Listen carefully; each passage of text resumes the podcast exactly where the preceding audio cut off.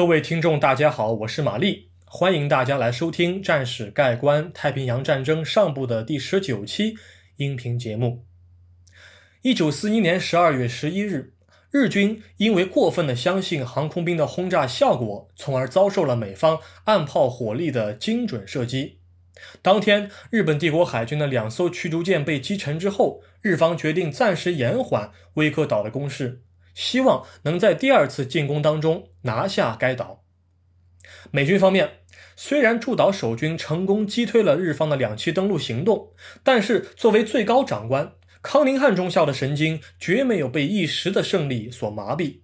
美军也在抓紧的重整旗鼓，以防备日方的再度进攻。我们现在进入今天的第一节。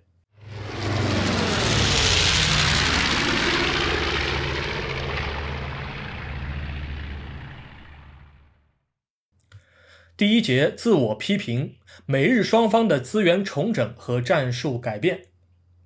威克岛的美国驻军虽然在十一日当天击沉了两艘日本帝国海军的驱逐舰，但是守军的情况其实一直不容乐观。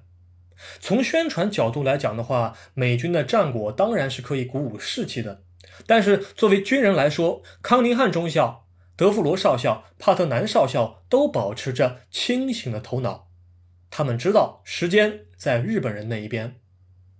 为了抵抗日军的再次反扑，康宁汉中校只能向珍珠港的美国太平洋舰队司令部求援。十二月十二日，康宁汉中校向太平洋舰队司令部递交了一份长长的补给清单。美军太平洋司令部此时能够提供的东西，并不如我们所想象的什么飞机、大炮或者什么重武器，没有，通通没有，而是三件。重要的物资、雷达、弹药和各类组件，我来跟各位解释一下，为什么是这三样作为运输的主体。一方面，由于珍珠港遭到日方的偷袭，基地当中可以调动的船只和补给物资都很有限。从加利福尼亚的圣地亚哥或者旧金山出发的援军也不可能这么快及时赶到。但从另外一方面来说，上述的三类物资也算是能够给予威克岛驻军最务实的援助了。为什么说是最务实的援助呢？好，我现在跟各位解释一下。听过上一期音频节目的朋友们可能会了解到，哈，此时的威克岛只有四架野猫战斗机是美军的驻岛的航空兵。在十二月八日的空袭当中，正是因为威克岛缺乏早期的预警系统，所以升空的巡逻机群无法知晓日方轰炸机是从南面来袭，才酿成了地面机场所遭遇的毁灭性空袭。这些战机在经历过反舰打击和空中拦截之后，本身的体质啊，其实已经令人担忧了。在航空兵资源极为短缺和有限的情况之下，威克岛的驻军要解决的是如何把这些有限的兵力尽可能准确地投放到正确的位置，并拖延日方的攻势，以减小自身的损失，等待援军到达。因此，雷达的加入能够让守军完成对航空兵的有效投入。总共是两个雷达型号，分别是 SCR 二七零和 SCR 二六八，一个是火控雷达，另外一个是早期的预警雷达。弹药方面，我想就更不用说了吧。除了在日军登陆期间岸防炮所消耗的炮弹之外，日方长期的空袭也近乎掏空了三英寸防空炮和点五零口径的防空机枪的弹药。虽然美方有意识地转移弹药存放地点，但是空袭还是造成了一些额外弹药的损失。因此，珍珠港海军基地就分别提供了五英寸火炮弹药九千枚，三英寸火炮弹药一万两千枚。这些炮弹加上一大堆的什么机枪子弹啊、点五零、点三零口径的子弹、手榴弹、铁丝网、反步兵地雷等等等等，都被美军记到了运输清单上。他们打算等舰队集结完毕之后，就搭上运输舰前往威克岛增援。更加重要的是什么呢？康宁汉中校希望调来一些通讯线缆，这些通讯线缆显然并不是我们所一般认为的什么武器装备呀，也不什么高大上。但是铺设这些线缆的重要性是不容小视的。我们知道，德富罗少校之所以能够设置圈套，让日方的驱逐舰缓缓进入美方火炮的射程，是因为他能够精准地控制和指挥各个炮台的行动。炮兵指挥部不可能设置在炮台之内，因此每个炮台到炮兵指挥部之间，每个炮兵指挥部到德弗罗少校的总指挥部之间，都必须要具备畅通无阻的通信线缆。在十二月十一日的战斗中，虽然 B 号炮台仅仅凭借一门火炮就击退了三艘日本海军驱逐舰的进攻，但是正是因为日舰的炮击摧毁了通信线路和炮兵指挥所，所以遭到炮击的美方官兵只能够被迫给予还击。幸存者们都聚集在一门炮的周围啊，这些炮手呢也不需要听上级的命令，因为通信线路已经被日方切断了。也不需要承担医护兵或者医生的职责，他们也不会。那么，当然，一门炮的战斗效率就成倍的提高，自然就把日舰赶出了射程之外。美军虽然提出了补给的需求，但是事情并不是十分理想。太平洋舰队司令部的人员调动以及舰队整体的颓势，使得补给投送的时间一拖再拖。美军需要等待萨拉托加号航空母舰的加入，以保持特混舰队的海空优势。因为这个时候美军还并不了解日方的联合舰队到底在什么位置，它到底是一个舰队，还是两个舰队，还是三个舰队？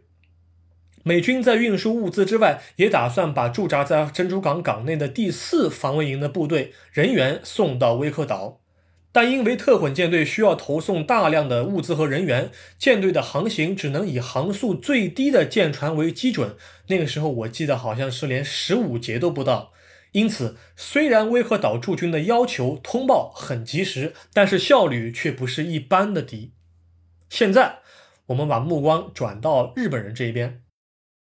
尾冈定道指挥的第一次登陆行动，显然是被美军打了一记非常响亮和清脆的耳光。看看隔壁联合舰队的战果吧，啊，二十九架战机的损失换取了多少艘美方的战列舰？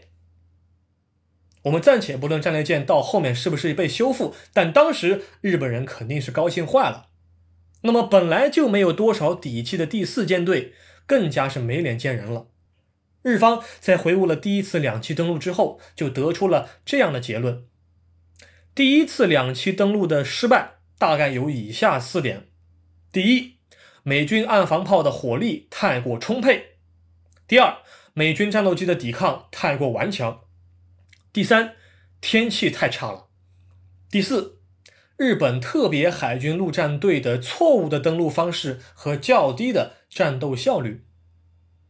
哎呀，为了解决这些问题，第四舰队可谓是拉了很多的援军啊！他就拉来了另外两艘驱逐舰，补足了第一次登陆失败后空缺的岗位。接着，日方还额外增加了一个中队的登陆部队和一艘水上飞机母舰提供支援。但是，井上成美作为第四舰队的司令官，仍然觉得不够，毕竟他是海军航空兵制胜论的拥护者，因此他请求联合舰队。也就是袭击珍珠港的联合舰队增派更多的舰船加入，他也是面子够大的哈。时间到底还是在日本人这一边。联合舰队把两艘航空母舰、六艘重巡洋舰和数艘驱逐舰派遣到第四舰队的防区。航空母舰苍龙和飞龙号搭载着第二航空战队的航空兵前来支援威克岛的第二次登岛作战。这一些舰载机，他们认为将彻底的压制美军的岸防炮和战斗机。同时，陆军航空兵的轰炸和潜艇的侦察，并不只限于他们的本职工作。长期的空袭是为了耗尽美方的维修物资，以及尽可能的削弱岸防炮的威力。而潜艇除了要侦察威克岛的防御部署之外，更需要警惕的是美方可能前来支援的水面舰艇编队。因此，在第二次登陆行动当中，日方专门组建了由重巡洋舰组成的水面打击舰队。一旦潜艇通报美军航母或是运输船队前来增援的航向和位置，重巡洋舰将会重拳出击。面对日方的积极准备，驻岛美军除了应付日方的空袭之外，余下的时间就只能干等着太平洋舰队的未来支援了。现在我们来看一下第二节，讲一讲战斗细节。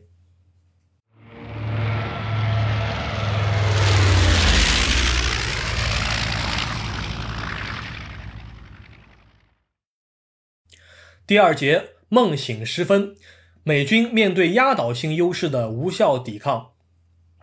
在第二次登陆作战正式展开之前，日方就已经对威克岛进行充分的轰炸和侦察了。陆军航空兵的轰炸机和飞艇不断的、持续的骚扰威克岛，而日方的潜艇时不时的探出头来，确认轰炸的效果到底如何。十二月二十号，驻岛美军收到了一则好消息。一架卡特里娜水上飞机降落在了威克岛的泻湖上。这架水上飞机是自太平洋战争开战以来，威克岛收到的第一份来自外界的通报。通报声称啊，美军将会派遣一个中队的战机前来支援。这个中队就是陆战队的第二二幺战斗机中队。注意哈，驻扎在威克岛的中队叫做第二幺幺战斗机中队。同时，第四防卫营的部队将会乘坐丹吉尔号水上飞机母舰前来接替疲惫的第一防卫营的守军。这一则消息几乎让全岛的人都倍感欣慰。然而，这仅仅是一种愿景罢了。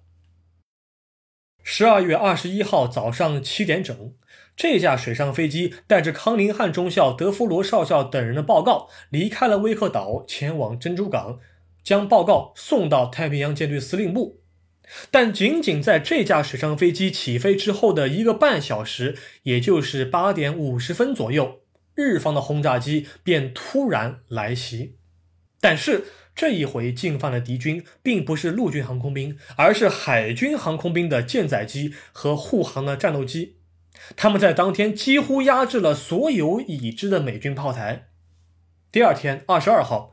日方的舰载机再度出动，虽然这一回威克岛上的野猫战斗机有所准备，打了一次伏击，成功的击落了两架日机，但无奈于双方数量的悬殊差距，截止到二十二日晚，美方所有的野猫战斗机都已经被日方的舰载机所击落。尽管飞行员得以存活，但地勤人员已经无法修理受损的飞机，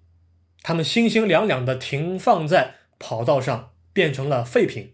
飞行员则被编入了地面防御部队，等待日军的登陆。现在，美军所有的航空兵都已经消失殆尽了。这个时候，我们不禁要问了：啊，此时此刻的美军援军到底去什么地方了？怎么还没有到达威克岛呢？除了在珍珠港港内因为人事变动、物资装卸或者等待航母耗费了一些时间之外，我们同时也得知晓啊。珍珠港和威克岛之间的距离，直线距离至少有两千海里，换算过来，一个海里等于一点八五公里左右，也就是三千七百公里。增援舰队如果按照最低航速出发的话，从珍珠港出发，至少也得花一周的时间才能够到达威克岛。啊，当时的美军计划是这样的：由弗兰克·弗莱彻海军少将指挥的第十四特混舰队，带着物资前去救济威克岛。但与此同时，为了引开日方轰炸机的注意力，为 Flash 的舰队腾出航行的安全空间，第十一特混舰队将由海军中将威尔森·布朗指挥，前往马绍尔群岛的贾鲁伊特环礁进行佯攻。但是，到了十二月二十二号的时候，太平洋舰队司令部最终命令舰队撤回珍珠港，其根本原因是因为美方发现了周边。有日方的航空母舰存在，尽管当时美方并没有真正确认到底有多少艘航母在珍珠港周围，他们当时推算是有六艘航空母舰，他们的推算也是准确的。但是当时已经乱成一锅粥的美军太平洋舰队司令部，还是打算保守行事，希望能够继续保持舰队实力，以避免付出更大的代价。当美军打算撤回第十四特混舰队的时候，尾冈定道率领的两栖登陆部队其实离威克岛就只有区区八十公里了。一九四一年十二月二十三日的凌晨两点整，日方特别海军陆战队的第一批部队就被转移到了登陆艇上。十五分钟之后，美军便发现了日方登陆部队在海面上模糊的反光。两点三十分，美军已经通过视觉确认，有两艘巡逻艇正在靠近美方的海岸。美军在一开始并没有引起足够的重视，不就是两艘巡逻艇吗？无非是做一些侦察罢了，习以为常。而德夫罗少校的指挥部已经充斥着各类前沿阵地的报告，但是五分钟之后，美军发现这两艘巡逻艇好像没有要停下来的意思哈。而德弗罗少校亲自派人前往他们所面向的登陆地点，他们发现这个地方之前遭遇过日方的炮击，美方这个时候才反应过来，于是便在十分钟之后打出照明弹、探照灯，朝向这两艘巡逻艇，同时点五零的机枪向这两艘巡逻艇开火。但是日方的登陆部队在选择地点方面是非常的狡猾。因为地形的限制，当时的美军炮台无法使用五英寸的火炮轰击巡逻艇，而这便是在日方的计划之中。他们只能眼看着机枪在那里做一些无用功。唯一能够对付这两艘巡逻艇的是三英寸火炮阵地，而这个火炮阵地此时正处于无人值守的状态，因为这个火炮平时是用来防空的，夜间不需要用来防空。尽管美军后来意识到了，但为时已晚。这两艘巡逻艇直接搁浅在了威克岛南面的浅滩上，他们的登陆地点位于机场和一号军营之间。虽然美方人员进行拼命的抵抗，但是日方借着夜色、借着灌木和人员数量的优势，不断击退前来增援的美军士兵。随着战斗的不断进行。日方开始向威克岛输送更多的人员，但是最令美军绝望的是当天的清晨，他们所看见的图景。当美军在当天清晨发现有十三艘日舰已经把威克岛完全包围的时候，他们终于才愿意相信美方的增援舰队已绝无可能踏足此地。更可怕的是，美军发现每一艘包围威克岛的日舰都出现在了自己的五英寸火炮的射程之外，而这便是日军在第一次登陆失败之后所形成的战斗经验。早上七点整，日军航空兵从航母上起飞，准备对威克岛进行毁灭性的空袭。此时此刻，威克岛上只有东南方面的孔雀点附近的 E 号炮台的防空炮可以用来防空。孤独的防空炮奋力抵抗日军的空袭，但分散为多个机群的日机不断的对威克岛的防御设施进行狂轰滥炸。日军的地面部队在近空支援下不断突破美军的防线。这个时候，也就是七点刚过，德弗罗少校告诉驻军司令康宁汉中校。他认为继续抵抗已经失去了意义，因此投降是止损的最好方法。因为部分小岛与总部的通信线路被切断，所以没能在第一时间获知康宁汉中校的决策，所以当时零星的抵抗还时有发生。但是到达下午一点半左右，威克岛全境的美军守军放弃抵抗，日方正式宣布占领威克岛。在第一次登陆失败之后，日方总共击毙了美军四十九名士兵，但在第二次登陆行动当中，日方损失了一百四十四名士兵，以及承受了二十八架舰载机伤亡的代价。全岛四百余名美军士兵沦为俘虏。从此之后，威克岛在整个太平洋战争期间就成为了日占领土，直到一九四五年九月份日本投降为止。好，非常感谢您收听今天的音频节目。我们将在《战史概观：太平洋战争中》这个专辑当中，来跟各位来详细讲一讲1943年10月份美军对威克岛的空袭。但是我们现在下一期将会跟各位讲述香港战役的主要内容。我们下一期再会。